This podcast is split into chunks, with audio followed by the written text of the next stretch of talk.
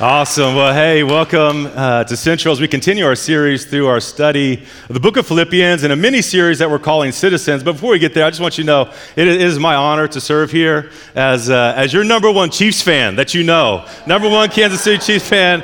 We're buddies, right? No. Bang Bang Niner gang, you going to do it? Huh? Man, Chiefs and Niners in the Super Bowl again, it'd be awesome. Hey, uh, well, I know we got some football to watch, so let's, uh, let, us jump in. So if you have your Bible, I invite you to turn to Philippians chapter 2. Uh, if you don't have a Bible, we'll have the scriptures on the screen. Uh, but we also have some message notes. We'd love for you to, to follow along. My notes are there, um, and uh, you can refer to these throughout out the week. But uh, as you're making your way to Philippians chapter 2, let's, let's rewind a little bit back to our theme verse for this series. Philippians chapter 1, verse 27 says this it says, says above all, like in other words, this, this, is, this is primary, this is most important. Above all, you must live as citizens of heaven, conducting yourselves in a manner worthy of the gospel. I mean, you talk about a high call on your life. A high call to live a man, in a manner worthy of the good news about Christ. And ultimately, this, this book of Philippians, it's a short book, just four short chapters, but over 19 times, the Apostle Paul, who's penning this letter, talks to us about joy. And the overarching theme of this book is joy, but Paul knows what's true for you, what's true for me. If we're going to experience joy here on earth, then it's important for us to live as citizens of heaven on earth. And when we come to Philippians chapter 2, verses 5 through 11, uh, we come to a scholars and theologians throughout the ages have referred to as a, a, Christological gem or a theological diamond. In other words, the more we, we, we memorize this passage, the more we meditate on it, the more we marinate in it, the more we, we think about it, the more we hold it up to the light and look at it through different angles, the more we see its brilliance, the more we see its beauty, the more we see its potency and its power. When we come to Philippians chapter 2, verses 5 through 11, we come to what, what is perhaps the most profound passage in the entire Bible. If the Bible were a mountain range, at this moment, you stand on the base of Mount Everest. And our goal is to scale this text, to understand it, to grasp the realities, the depth, and the breadth of Christ's love for you, for me, and what he has accomplished for us. Truly, this is a profound text that is powerful, profound, transforming to a degree that's beyond any human's ability to express. When we come to Philippians chapter 2 and, and verses 6 through 11, uh, if you have your NIV Bible, uh, NIV, you can see that it's, it's set off like a poem. In the early church, this was a hymn. It was a hymn sung by the early church to remind citizens of heaven who Jesus is and what Jesus did, that they too might live that kind of life. And so Paul sets up this passage for us in Philippians chapter 2, verse 5. We read this. He says, Your attitude should be the same as that of Christ Jesus. Your attitude, the way you think, the way you view the world around you, the way you view yourself, the way you perceive the world around us, your attitude should be the same as that of Christ Jesus. As citizens of heaven, our attitude, our mindset should be the same as Christ. And when, when we have that same mindset, that same attitude, that's where we find joy. In Colossians chapter 3, verses 1 through 3, Paul writes to another church. He's, basically saying to us in this passage on Philippians, like, like because you are in Christ, think like Christ. Uh, because you are in Jesus, think like Jesus. Here's what Paul writes in, in Colossians 3. He says, Since then you have been raised with Christ. In other words, what took place for Jesus at the resurrection, when you put your faith in him, that just as sure as Jesus was raised from the dead, you will be raised from the dead. Since you've been raised with Christ, set your hearts on things above where Christ is seated at the right hand of God.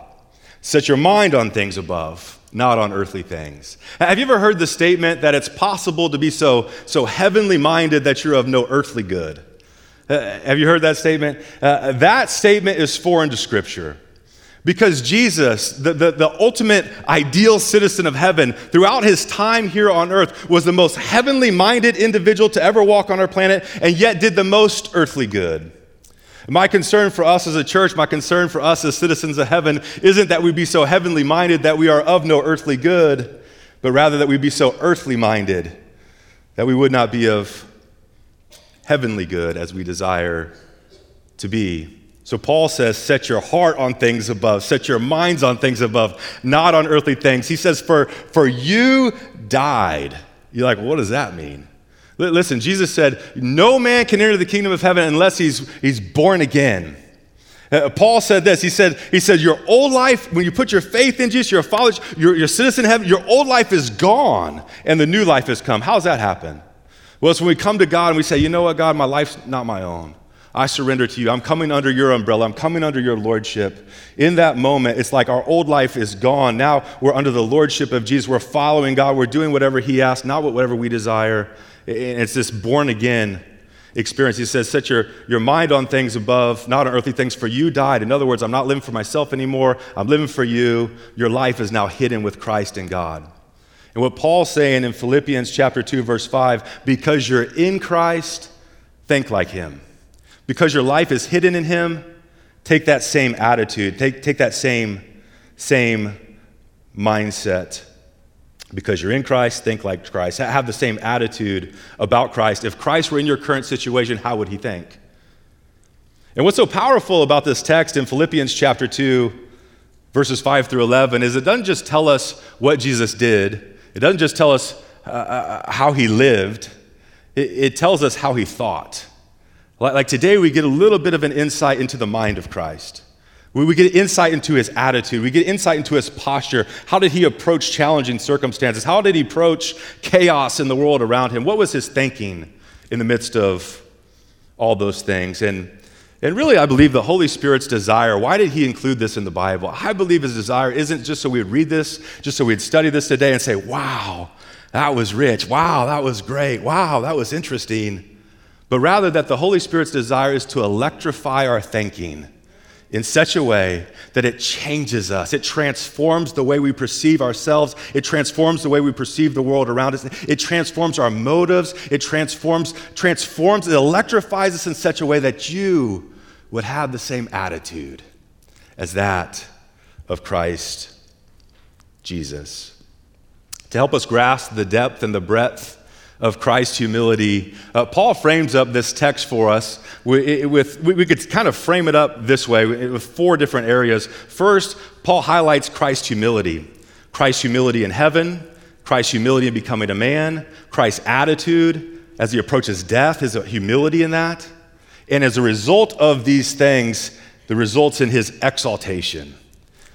And so we're, we're, we're going to read that today. Let, us just read the passage and then we'll, we'll jump into studying it. Here it is, verse 5 says, Your attitude should be the same as that of Christ Jesus, who being in very nature God, did not consider equality with God something to be grasped, but he made himself nothing, taking the very nature of a servant, being made in human likeness, and being found in appearance as a man.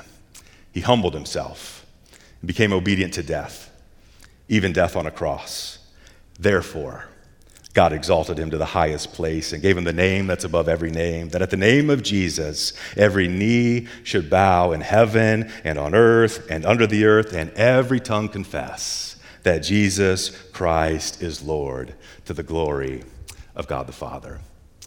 The first thing that we see in this passage is Christ's humility in heaven.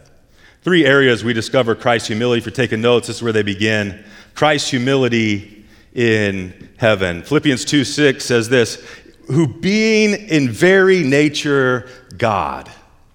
In other words, this is highlighting that Jesus is God, co-existent with God the Father, co-eternal with God the Father, completely God, totally God. Jesus is, is God. It's kind of challenging, but think of it like, like if we think of like the Trinity, like so Father, Son, Holy Spirit, all one. This is really, this will make your brain hurt the more you think about it, but the best way I can describe it is kind of like an egg. So you have an egg, it's, it's shell, yolk, and white, but it's one egg. In Jesus, in God, there's, there's Father, Son, Holy Spirit. Jesus, completely God, totally God, fully God.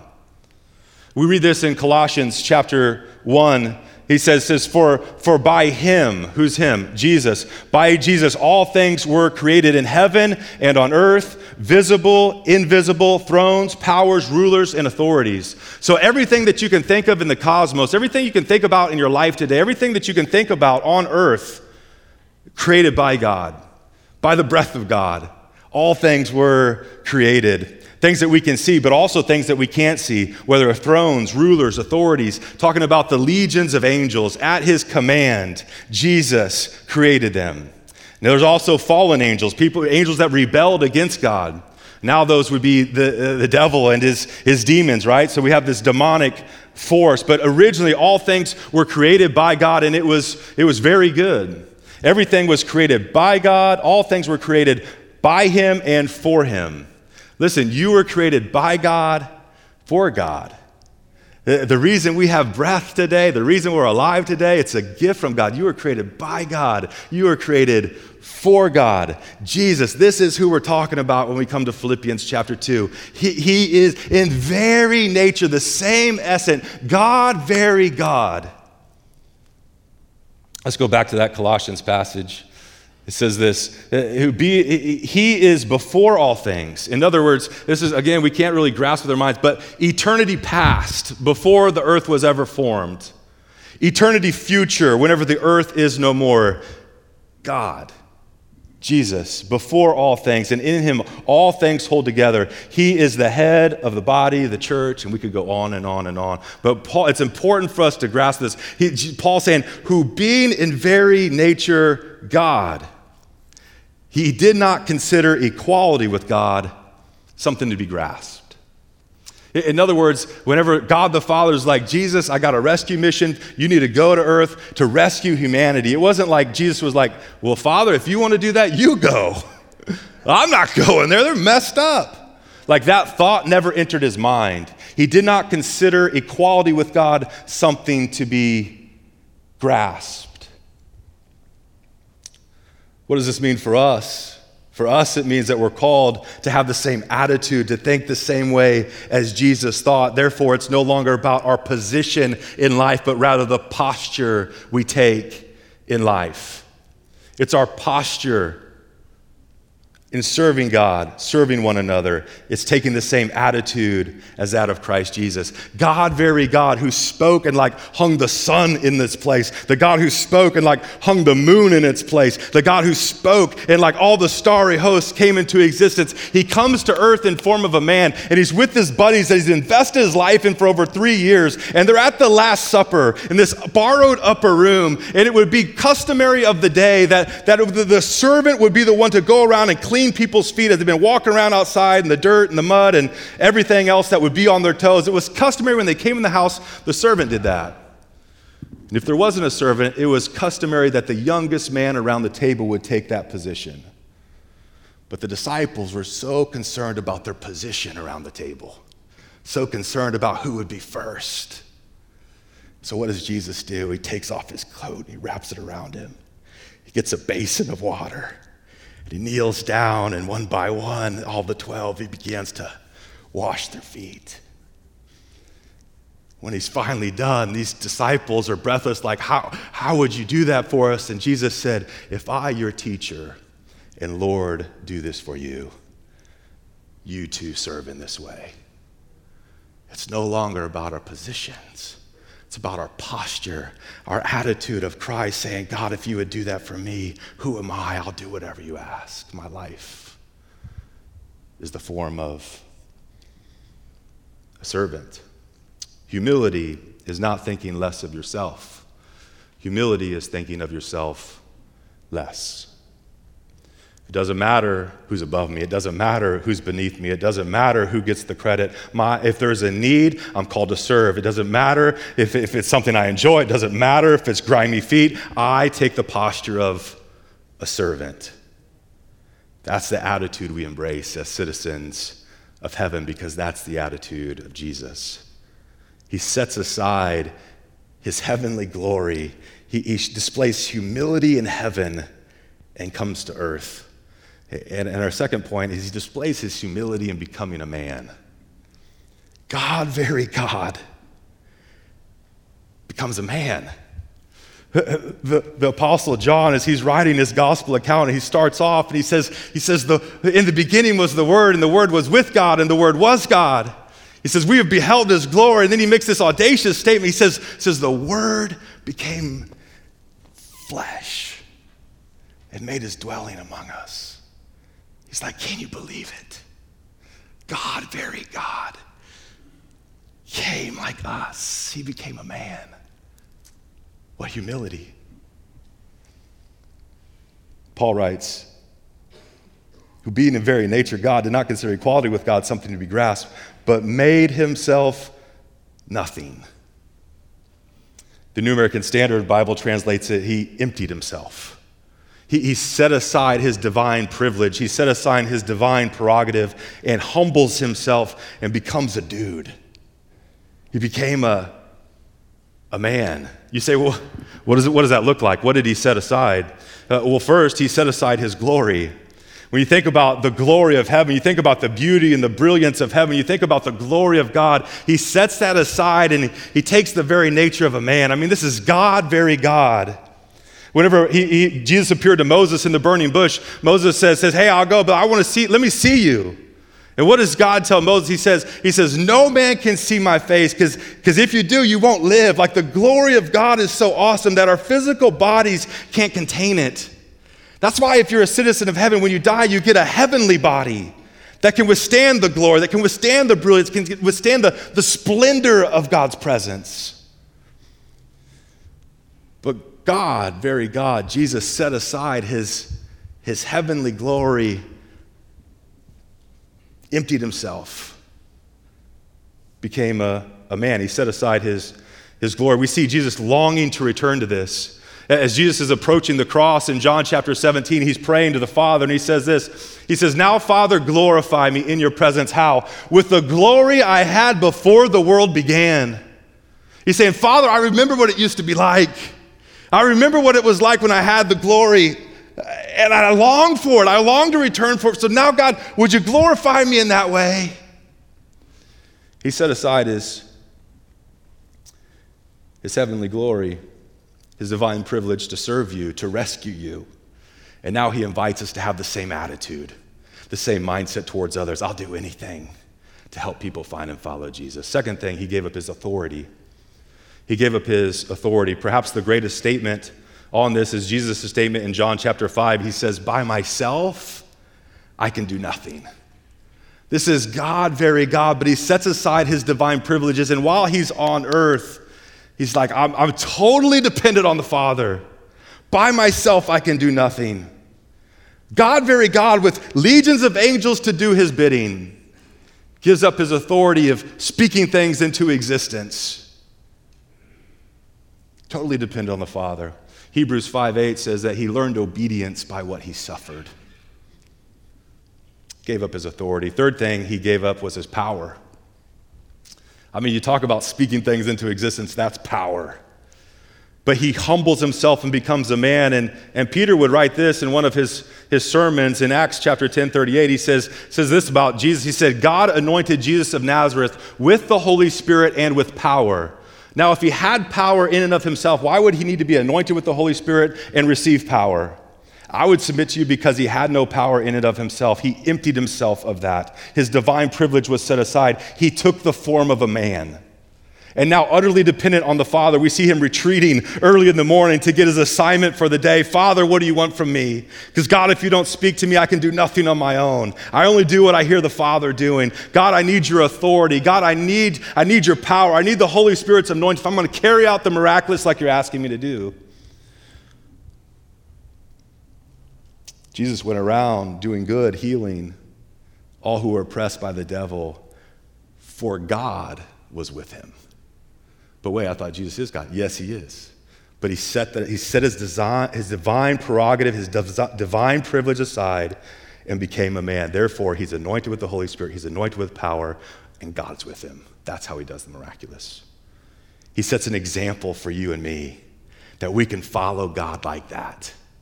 And when you and I follow God like Jesus followed God, you too can have the Holy Spirit. You too can have the, the, the, authority. You can have power on your life. You too can go around doing good, destroying the works of the enemy. That's what we're created for, actually. That's what citizens of heaven are all about.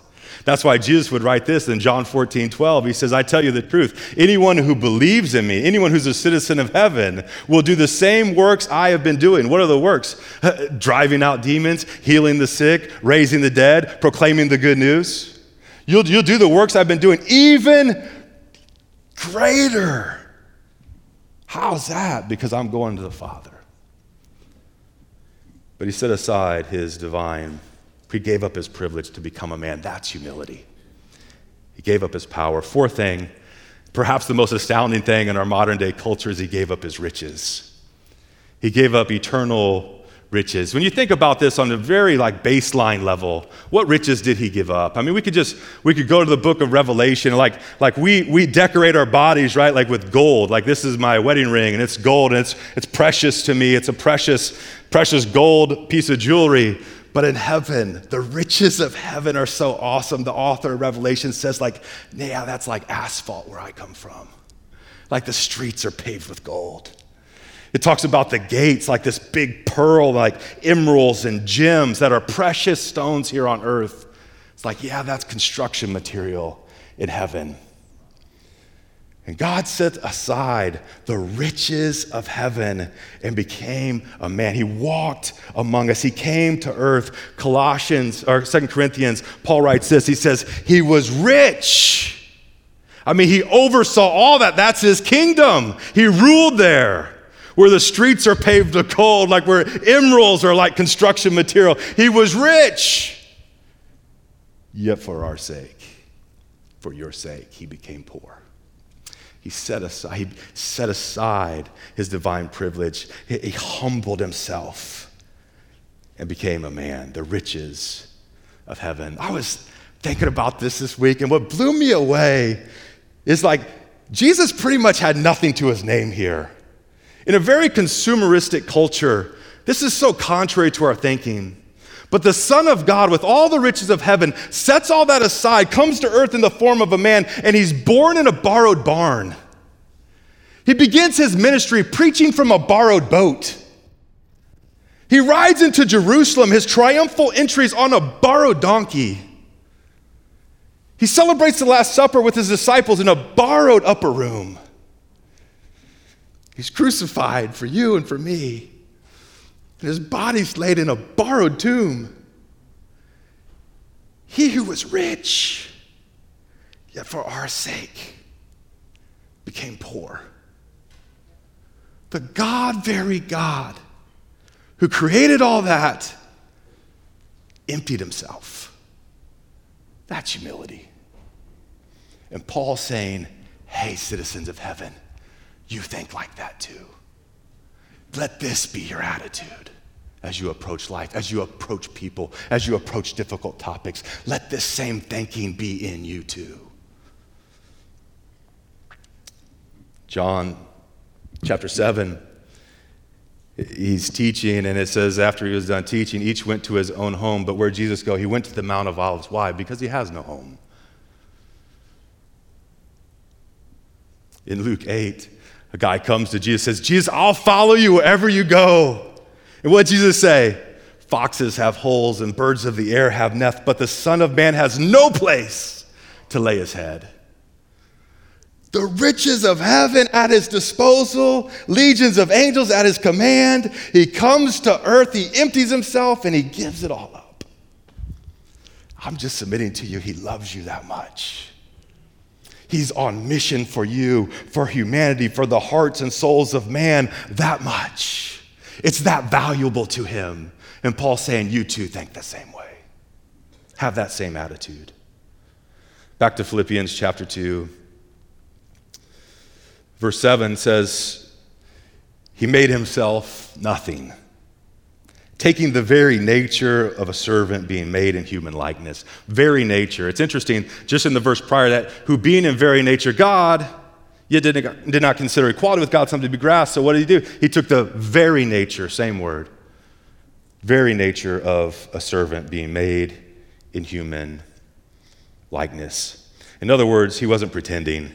He, wasn't, he didn't just come to earth to win an Academy Award. Like, like he wasn't just wearing a costume. He wasn't putting on an act. He says this in Luke 22. He says, I am among you as one who serves. Took the very nature of a servant. God, very God, but as a man, humbled himself, emptied himself of his divine privilege. And he just so identifies with you. He identifies with our frailty, He identifies with our humanity. He identifies with our weakness. Why? Because he knows all things? Yeah, that's part of it. Because he delights in the details of your life? Yeah, sure, that's part of it. But he also is qualified to be your number one best friend because he's experienced it himself. He knows what it's like to be misunderstood. He knows what it's like to be hungry. He knows what it's like to grieve and to suffer loss. He knows what it's like to have people say things, all, all kinds of crazy things about you that aren't true. He knows what it's like to feel alone. He knows what it's like to love people and not have them love you back. He knows what it's like to be betrayed. He knows what it's like to try to help people only to have them turn their back on you. He knows what it's like to do your best to try to try to explain to someone only to have them not even get it. He knows. We do not have a high priest who's unable to sympathize or empathize with us in our weakness, but we have one who was tempted in every way, yet never sinned, Hebrews tells us. Yes, he's God, very God, but yes, he made himself nothing, Philippians tells us taking the very nature of a servant, being made in human likeness. Paul says, have the same attitude. Let me ask you are you a servant? Do you serve? Or do we serve whenever it's just convenient with our schedule? Do we, do we serve like whenever it makes me feel good? Do we, do we serve whenever everything lines up? I mean, thank God Jesus doesn't serve you or me in that way, right? And Paul's saying, have that same mindset. I've heard people say, oh, I used to do that, but I put in my time. As if, like, serving the kingdom of heavens, like filling out some circles, and then you graduate, and then you're retired, and then you just drift off into the sunset. I mean, uh, thank God the kingdom of heaven isn't like the Social Security Administration, right? Like, praise God for that. But if you're a servant, you serve.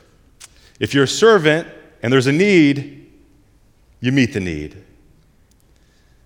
If we only do what we feel like doing whenever we feel like doing it, well, that's not taking the very nature of a servant. That's what kings do. That's what lords do. That's what bosses do. You take the very nature of a servant. Why? Because that's what he did for you. And aren't you thankful for that? Let's display our gratitude by serving, taking the same nature. Third thing we see, Paul outlines Christ's humility and death. And being found in appearance as a man, he humbled himself and became obedient to death, even death on a cross. Can I suggest to you that humility is displayed through obedience? Humility is always displayed through obedience. What, what does disobedience say? D- disobedience says, I'm the one in charge. I'm going to do what I want, when I want, how I want, and no one's going to tell me otherwise. That's contrary to a servant. That's contrary to a citizen of heaven under the umbrella, under the, the authority of, of the lordship of Christ. Obedience, rather, is the posture we take. Saying, God, if you say it, I'm for it.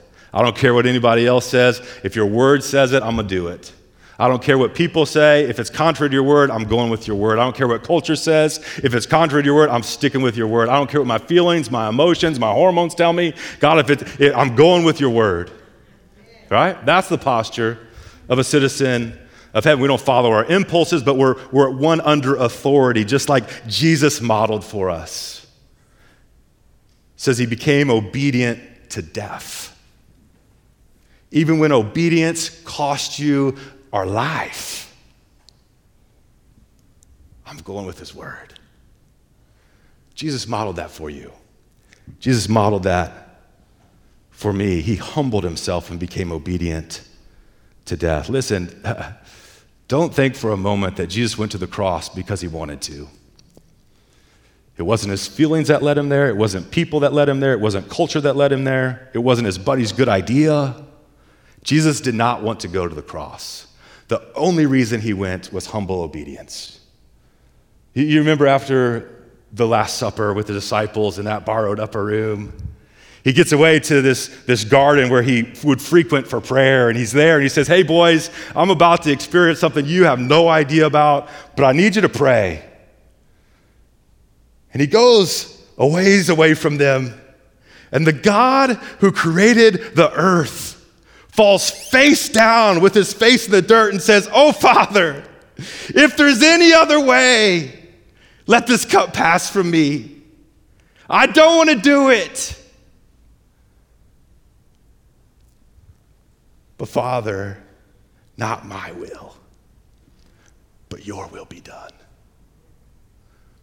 He humbled himself and became obedient, even when obedience would cost him his life. Paul saying, You too have that same mindset. Whatever he asks you to do, you do it. If it costs you your job, you do it. If it costs you the relationship, you do it. If it costs you your life, do it. Because that's what he did for you. That's what he did for me. He says, have the same attitude. He became obedient to death, even, like, can you believe it? Even death on a cross. It's like Paul's pinning this, and he's like, I can't believe, I can can you imagine this? This is what he's done for you. He became obedient to death, even death on a cross. Roman crucifixion was execution in the most shameful, most painful, most excruciating way we've ever known in the history of humanity. A lot of times, artwork displays crosses elevated super high in the sky, but historians, archaeologists say that's not true. It would have been about a foot off the ground about right here. He'd have been stripped naked. You talk about shame. He's already been beaten, mocked, and now being executed on a Roman cross as a criminal for doing nothing wrong. God, very God. Paul's like, can you wrap your head around this? As people spit on him, mock him, he's suffocating hanging on a cross. God comes to earth in that way, and he becomes obedient to death, even death on a cross. And as astounding as the physical torture would have been for any crucified victim, what's more astounding is simultaneously in that moment, as he's bearing your penalty for your sin, the consequences of your sin, your mistakes Every time you've blown it, all your guilt, all your shame, all your regrets, all my guilt, all my shame, all my regrets, your kids, your grandkids, future generations to come, generations past, all of humanity, the weight and the consequence of sin is laid on him. As God, very God, suffering on the cross, perfect unity with the fathers, broken because that's the consequences of sin, and God very God on the cross says, My God, my God, why have you turned your back on me? He became obedient to death, even death on a cross. And he loves you that much. And the author of Scripture, the Apostle Paul, saying, if you want joy in your life, you take the same attitude. You, you want to know how to live as a citizen of heaven? Let think through that grid. Let that be your worldview. Finally, fourth fill in the blank on your notes is Christ exaltation. He says this in Philippians 2 9. He says, therefore. And every time you see the word therefore in your Bible, what do you got to do? You got to go back and see what it's there for, right? And so, therefore, in light of Christ's humility in heaven, in light of Christ's humility and his deep love for you in becoming a man, in light of, of Christ's humility in death, in light of that, therefore, God exalted him to the highest place and gave him the name that's above every name. That at the name of Jesus, every knee should bow in heaven and on earth and under the earth, and every tongue confess that Jesus Christ is Lord to the glory of God the Father. Jesus Christ is Lord, God, very God. The God who showed up to Abraham, Isaac, and Jacob. The God who showed up to the patriarchs throughout the ages. The God who's still showing up in dreams to Muslims in Africa. The God, very God, who still appears to people. Jesus is Lord. It says, There's coming a day when every knee will bow. Jeff Bezos' knee, Elon Musk's knee, Mark Zuckerberg's knee, your knee, your kid's knee, your grandpa's knee, your grandkid's knee, your neighbor's knee. Every knee will say, Jesus, you're the boss. You're the Lord. You're the commander in chief. You're the ultimate authority. And what distinguishes people who will spend eternity in heaven or eternity in hell is that posture and that confession. Every knee in heaven will bow, every knee on earth will bow, every knee in hell will bow. But citizens of heaven take this posture. They say, My knee's not gonna wait. I'm bowing to your lordship now. God, whatever you have for me, I'm in. I'm gonna have the same attitude as that of Christ. I'm not gonna consider myself better than anyone else. It's not about my position, it's not about my, but more it's about my posture. My posture is a bit knee saying, Oh God, whatever you have for me, I'm in. You gave up everything for me. What do you desire from my life? I'll do it. The confession of a citizen of heaven is I'm not going to wait for that day when every knee's bowed and every tongue confessing, because I'm going to confess today that Jesus, your Lord. That confession will always be on my lips as I go to work tomorrow, as I go to school tomorrow, as I, I watch the football game this afternoon. The confession on my lips is God, you got it all. You're the, you're the boss, you're the CEO, you're the Lord of my life.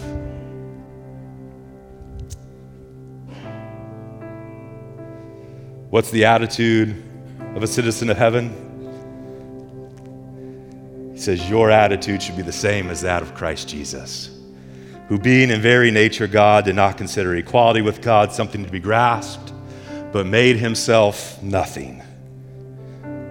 Taking the very nature of a servant, being found in his appearance as a man, he humbled himself and became obedient to death, even death on a cross. Central Christian Church. May that be your attitude today and throughout your life as you live as a citizen of heaven. May your posture be a bent knee, saying, God, I'm under your, I'm under your command. You're the Lord. Whatever you have for me, I want it. Because that's where joy's found. That's where the abundant life's found. And that's our confession. As we tell a watching world, that there's hope. Because that's what citizens of heaven do. Let's pray. Well, Father, we are in awe of your radical love for us. God, of your relentless pursuit of us, that you would go to such depths, Jesus, to set aside all the glory of heaven, to be coming to earth as a form of a man, and be treated like that. God, forgive us of our apathy. Forgive us, God, of having a mindset that's so consumed with ourselves. God, today we repent, we turn from that. And today we say, Jesus, we want your mindset. May the way we think be as you think. May the way we serve be as you serve. May the way we live be the way that you live and the way we die be as you did for us. God, that's our commitment to you today. As you continue to pray with your heads bowed and eyes closed, I realize in a room like this, perhaps some of you here, if today were that day when you would stand before the throne of God and you would give an account for your life, perhaps you would not have the confidence to know that you are a citizen of heaven. All that changes by doing those two things bending your knee to the Lordship of Jesus, saying, My life is no longer my own. I'm going to do things your way, God. I submit to you. I'm turning from my sin, I'm turning towards you. And you make that confession with your mouth that I believe, Jesus, you are God. I believe you died on the cross and that paid the penalty for my sin. I believe you rose again and that brings me new life that you want to begin a journey with, with God today, it can all begin now. So that begins by talking to God. You can't have a relationship with God if you don't talk to Him. We call that prayer. And if you want to connect with Him, begin that relationship by praying a prayer like this. You say, God, I realize I've sinned, I've made mistakes, I've blown it in some areas. I realize my sin separates me from you. But God, I've just heard the depths of what you've done for me. A rescue mission to rescue me, to have relationship with me. And God, I'm so grateful. God, I believe you died on the cross to pay the penalty for my sin. God, I believe you rose again and you're alive. And God, because you're alive, I'm asking you to come alive in me. Give me the gift of your Holy Spirit. Help me face the challenges I'm up against. As you continue to pray, heads bowed, eyes closed, I'd love to pray for you if that was your commitment, you're beginning a relationship with God today. Just invite you to raise your hand, show me who I'm praying for, and lift up your hand to show God that you mean business. You're, you're on this journey. Thanks, thanks, thanks, thanks, thanks. Yeah.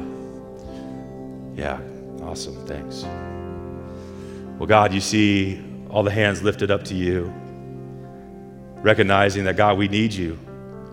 So, God, I pray miraculously, wonderfully, powerfully, that God, you'd save them as they reach out to you. God, would you free them from guilt of their sin? God, may the shame of their past be erased in this moment, I pray. God, may their hearts be filled with joy as your Holy Spirit takes residence. And God, would you use these men and women lifting their hands to you to live on mission for you just as you did for them? In Jesus' name, amen. Hey, that's awesome. That was your commitment today. That's awesome.